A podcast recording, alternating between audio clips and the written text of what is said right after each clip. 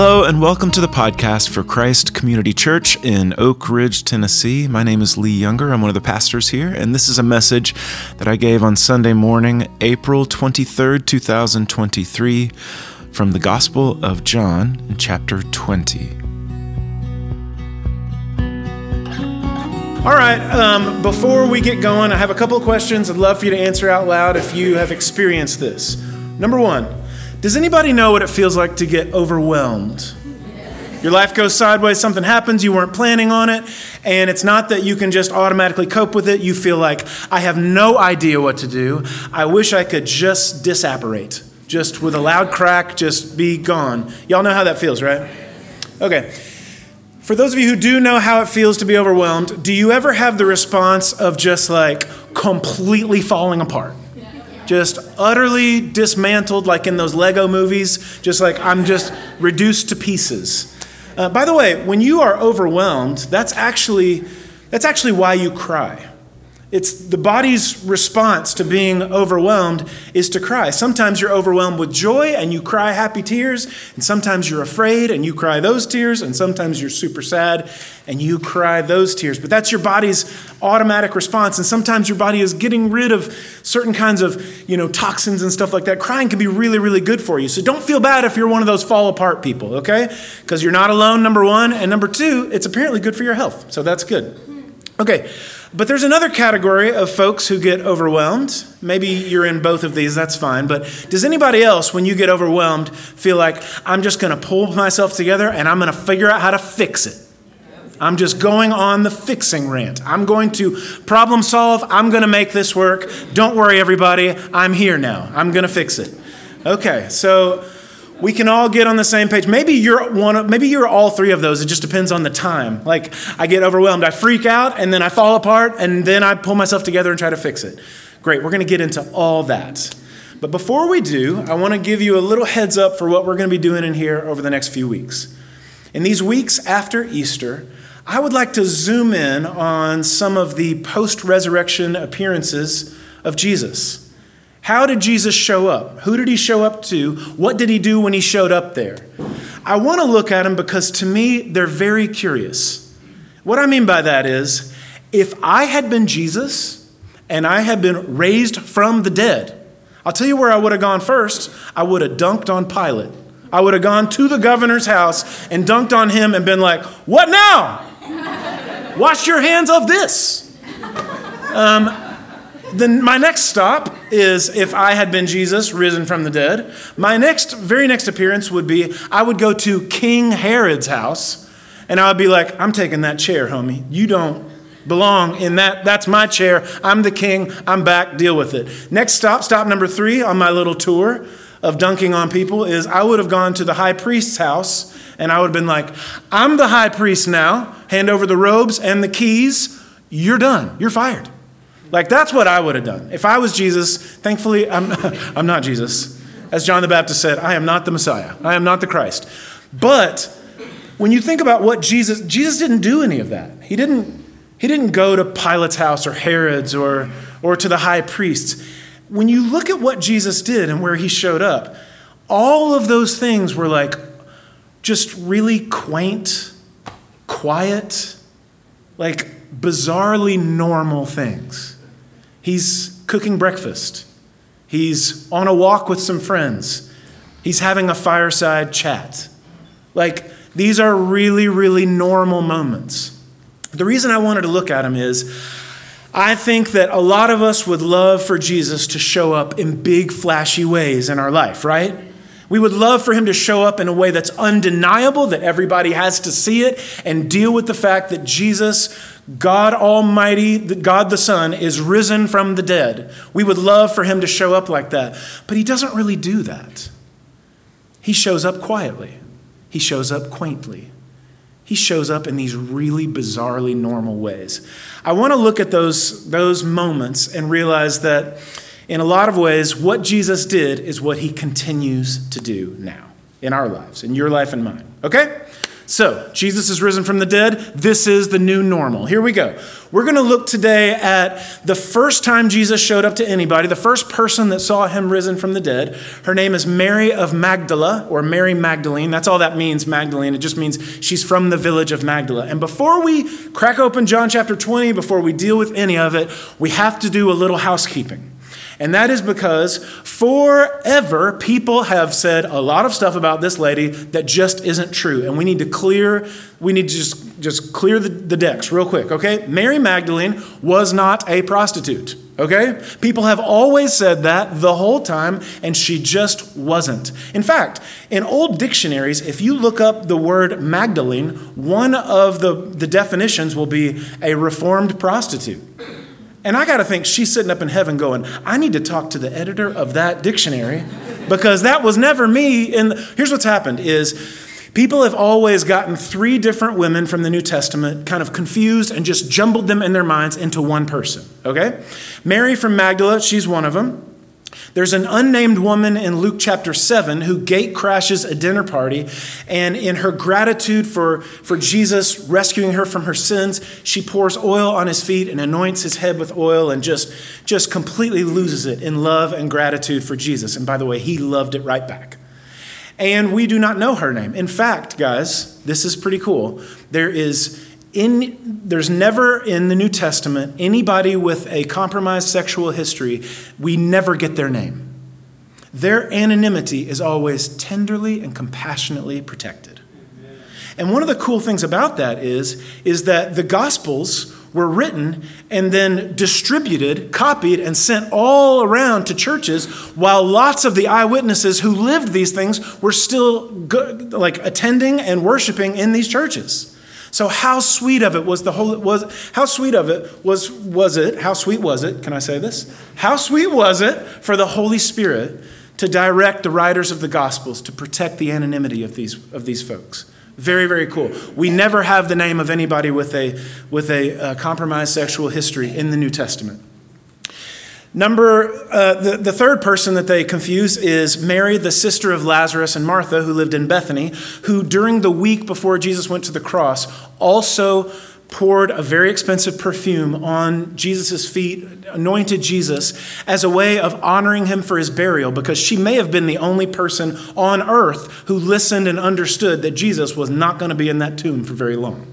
He had been telling his followers for six months that he was going to be crucified and on the third day rise again. And she was like, if I, I've been saving this for Jesus' burial, I better crack it open now. Those are three different folks Mary Magdalene, the only thing we know about her, she was not a prostitute. She did not pour oil on the feet of Jesus, anything like that. The, the only place the Venn diagram crosses over for all three of those women is that they all had a relationship with Jesus. That's it. But Mary Magdalene was a person who had seven demons that Jesus freed her from.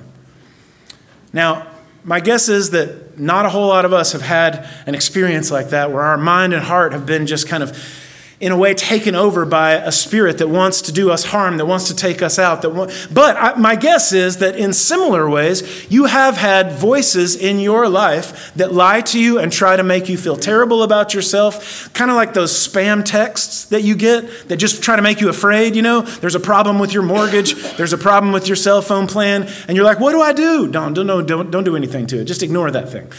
But she had been in this situation. Jesus had freed her from it. And then, in a, what is a beautiful example for everybody that follows Jesus after that, she's basically started following Jesus around and didn't leave his side again, and also supported the, the work of Jesus. She was apparently a woman of means. So Jesus saves her, gives her her life back, and she decides, I freely and fully, fully give it right back to him. And that's always the pattern, y'all. Jesus has saved me. He's given me a new life. I freely and fully give it right back to him. She started following Jesus, I'm guessing because after he kicked those voices out of her heart and mind, she's like, I've just got to stay close to him. He, close to him is where I have peace, it's where I have quiet, it's where I can really be me. And so she just started following him around. She's paying for everything, along with some other women who supported the ministry of Jesus. And then that horrible night where everything went upside down Jesus was arrested. Jesus was accused. He was humiliated. He was tortured. He was sentenced to, to death. And then he was taken out to the cross, crucified. And one thing we know about Mary is she was there. She was right there. When so many of Jesus' friends had turned tail and run, she was still there because close to Jesus was the safest place in the world for her. And then he was gone, he was dead. Joseph of Arimathea, another person of means, had asked Pilate if he could take the body of Jesus down, and he and Nicodemus took the body of Jesus to a tomb that Joseph had just, you know, he had just finalized a real estate deal on, maybe that day, and he's burying Jesus with Nicodemus, and it says in the Gospel of Matthew that she was in that graveyard across from where the tomb was, carefully watching where they were. And then she just stayed. After they left, she just stayed. The next day, some of the Jewish religious leaders asked if they could post a guard so that, you know, Jesus' followers couldn't steal his body and say that he had risen from the dead or whatever. So when the, when the soldiers came and, and took guard over the tomb, then she finally left to, to do one last act of service, one last moment of financial support for Jesus in purchasing a bunch of spices that they were going to bring back and anoint the body of Jesus with, kind of like an embalming type of thing. So she comes back on early on the morning of the third day, and that's where we're going to pick it up in John chapter 20. Here we go. Early on the first day of the week, while it was still dark, Mary Magdalene went to the tomb and saw the stone had been removed from the entrance. So she came running to Simon Peter and the other disciple, the one Jesus loved, that's John who's writing this letter and said, They have taken the Lord out of the tomb, and we don't know where they put him.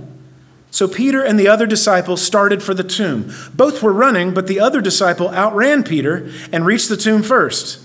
You got to love dudes.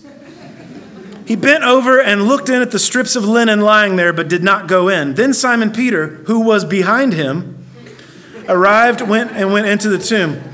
He saw the strips of linen lying there, as well as the burial cloth that had been around Jesus' head. The cloth was folded up by itself, separate from the linen. Finally, the other disciple, who had reached the tomb first,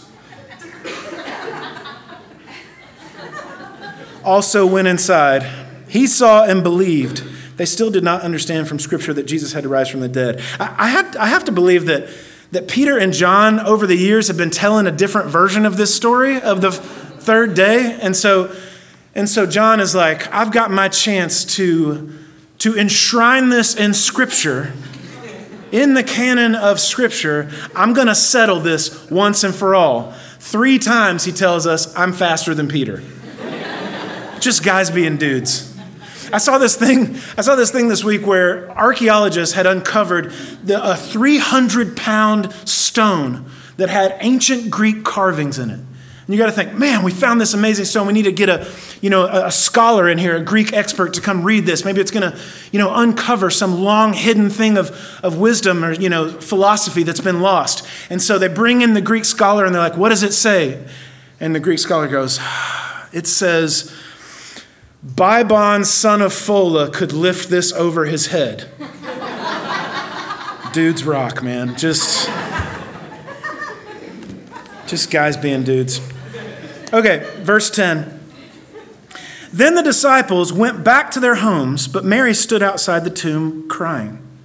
As she wept, she bent over and looked into the tomb and saw two angels in white, seated, one at the head, or where Jesus' body had been, one at the head and the other at the foot. They asked her, Woman, why are you crying? They've taken my Lord away, she said, and I don't know where they've put him. At this, she turned around and saw Jesus standing there, but she didn't realize it was Jesus. Woman, he said, why are you crying? Who is it that you're looking for? Thinking he was the gardener, she said, Sir, if you have carried him away, tell me where you have put him, and I will get him. And Jesus said to her, Mary. She turned toward him and cried out in Aramaic, Rabboni, which means teacher.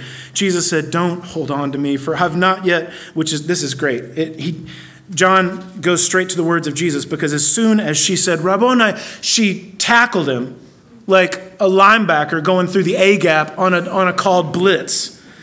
So Jesus is like, Whoa, don't hold on to me. I haven't yet returned to the Father. Go instead to my brothers and tell them, I am returning to my Father and your Father, to my God and your God. Mary Magdalene went to the disciples with the news, I have seen the Lord. So we found out one other thing about Mary, which was she was the first commissioned preacher of the good news of the resurrection of Jesus. The first person sent to tell anyone else that Jesus is risen from the dead was a woman. How about that? Church.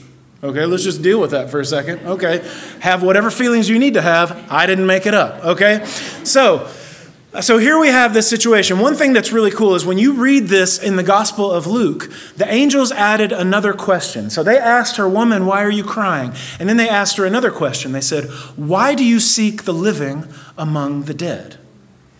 Okay, so let's go back for a second. It's early on the morning of the third day. It's still dark. The sun has not come up yet, and she's going back to the tomb.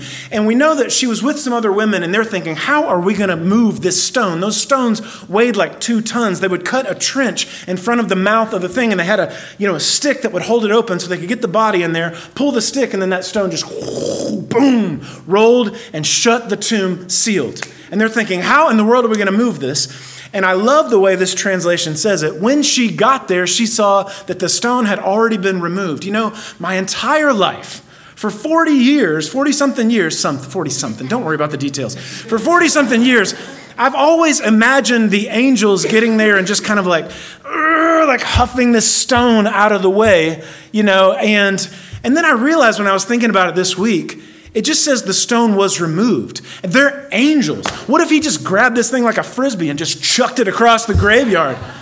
It's like nothing to an angel. Now I'm imagining it like, you know, like flying across the graveyard and then landing on the ground like a quarter when you drop it on a hardwood floor, just like spinning and then.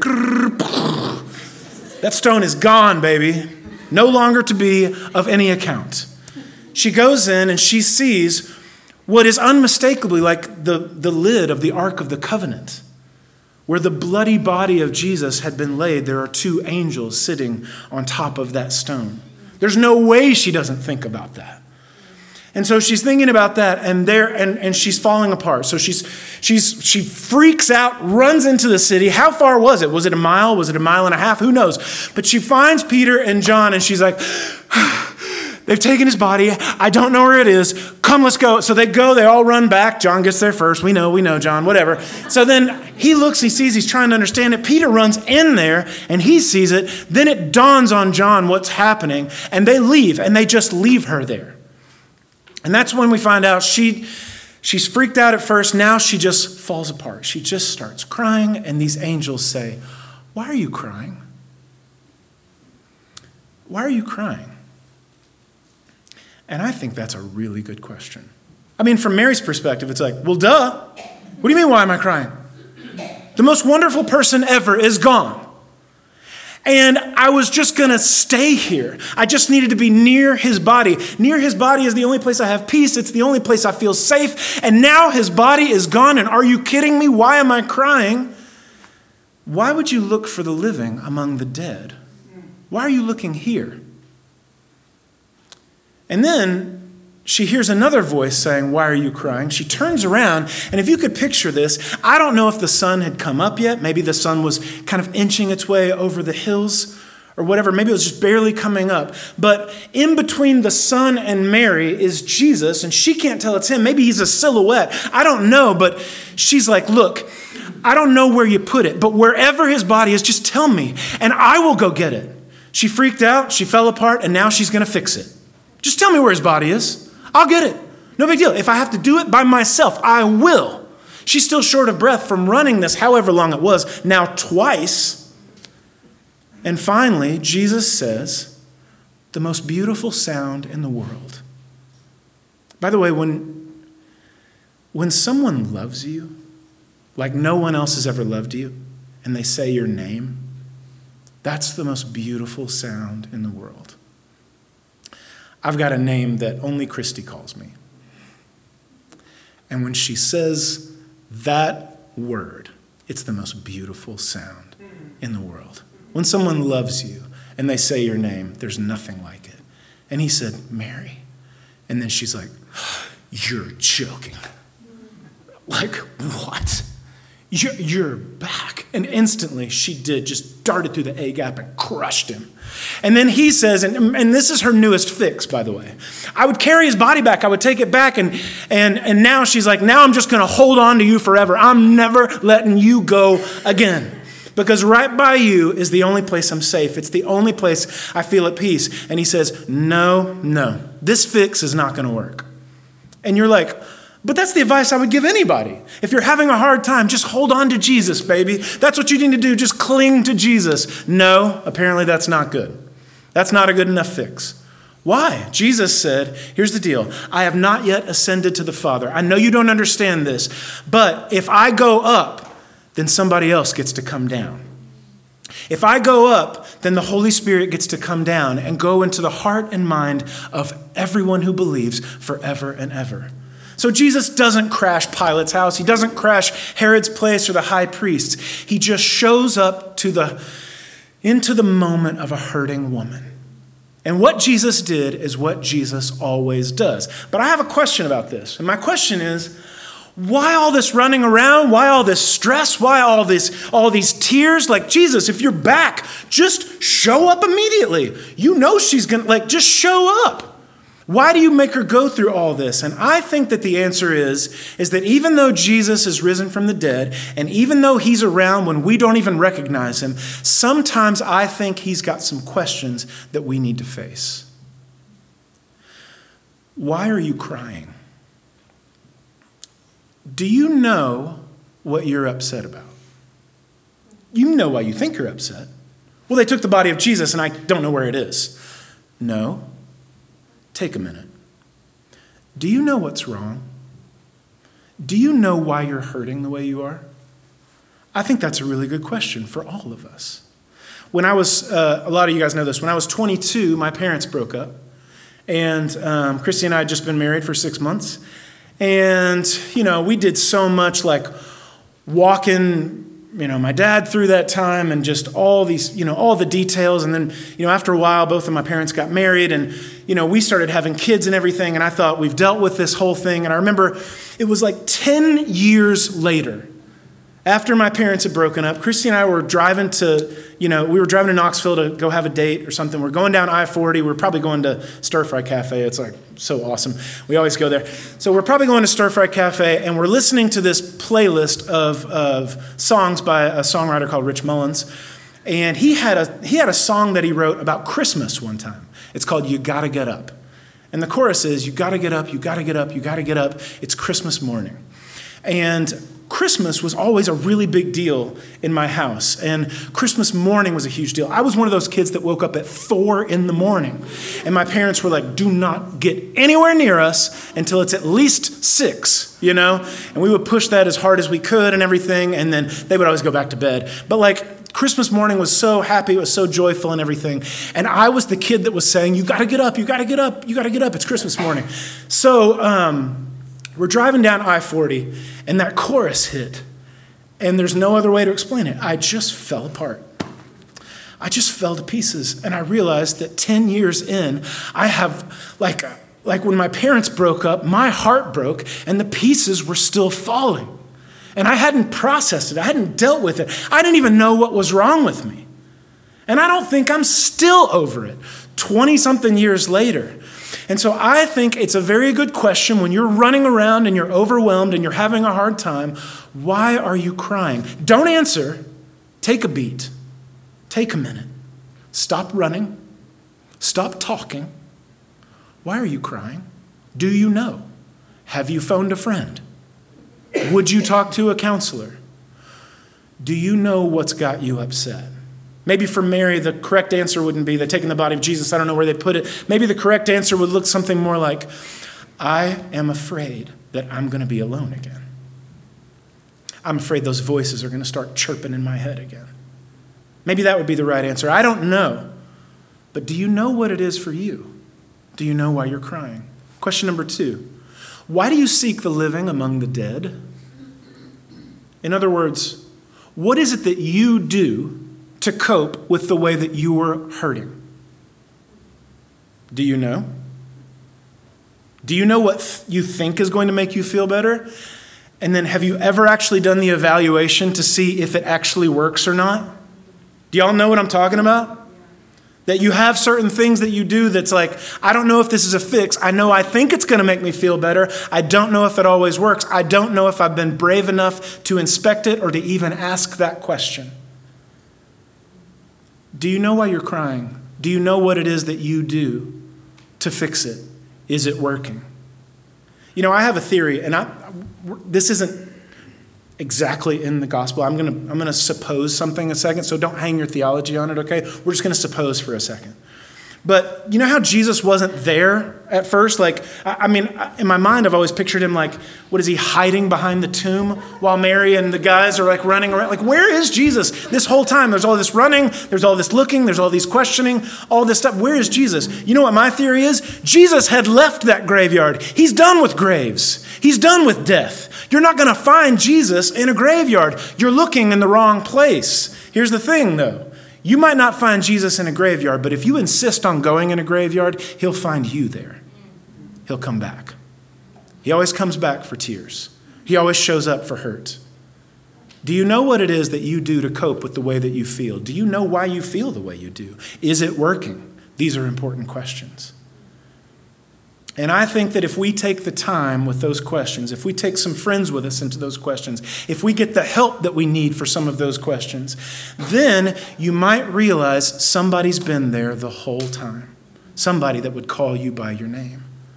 So she tackles him. This is how I'm going to fix it. I'm just going to hold on to Jesus as tight as I can. I'm just going to hang on to him. And he says, No, this is not the fix. I've got to go up so the Holy Spirit can come down. Here's the problem, Mary, with your fix your grip isn't very strong. And I know you think you're going to hold on to me really, really tight, but your grip is not that strong. And this right here, where you're holding on to me, it's not as close as I want to be to you. I've got an iron grip, and I want to come even closer. I want to go all the way down into the heart of all of that pain you have and all that stuff you're afraid of. I want to go all the way down into the weird ways that you think when you get overwhelmed, when you freak out, when you fall apart. I want to be all up in all of that. I'm coming in closer. I'm going to go up so the Holy Spirit can go down, and then I'm never going to leave you. I'm going to be all down in your heart and all in your mind. I want to be closer, and I am going to hold you.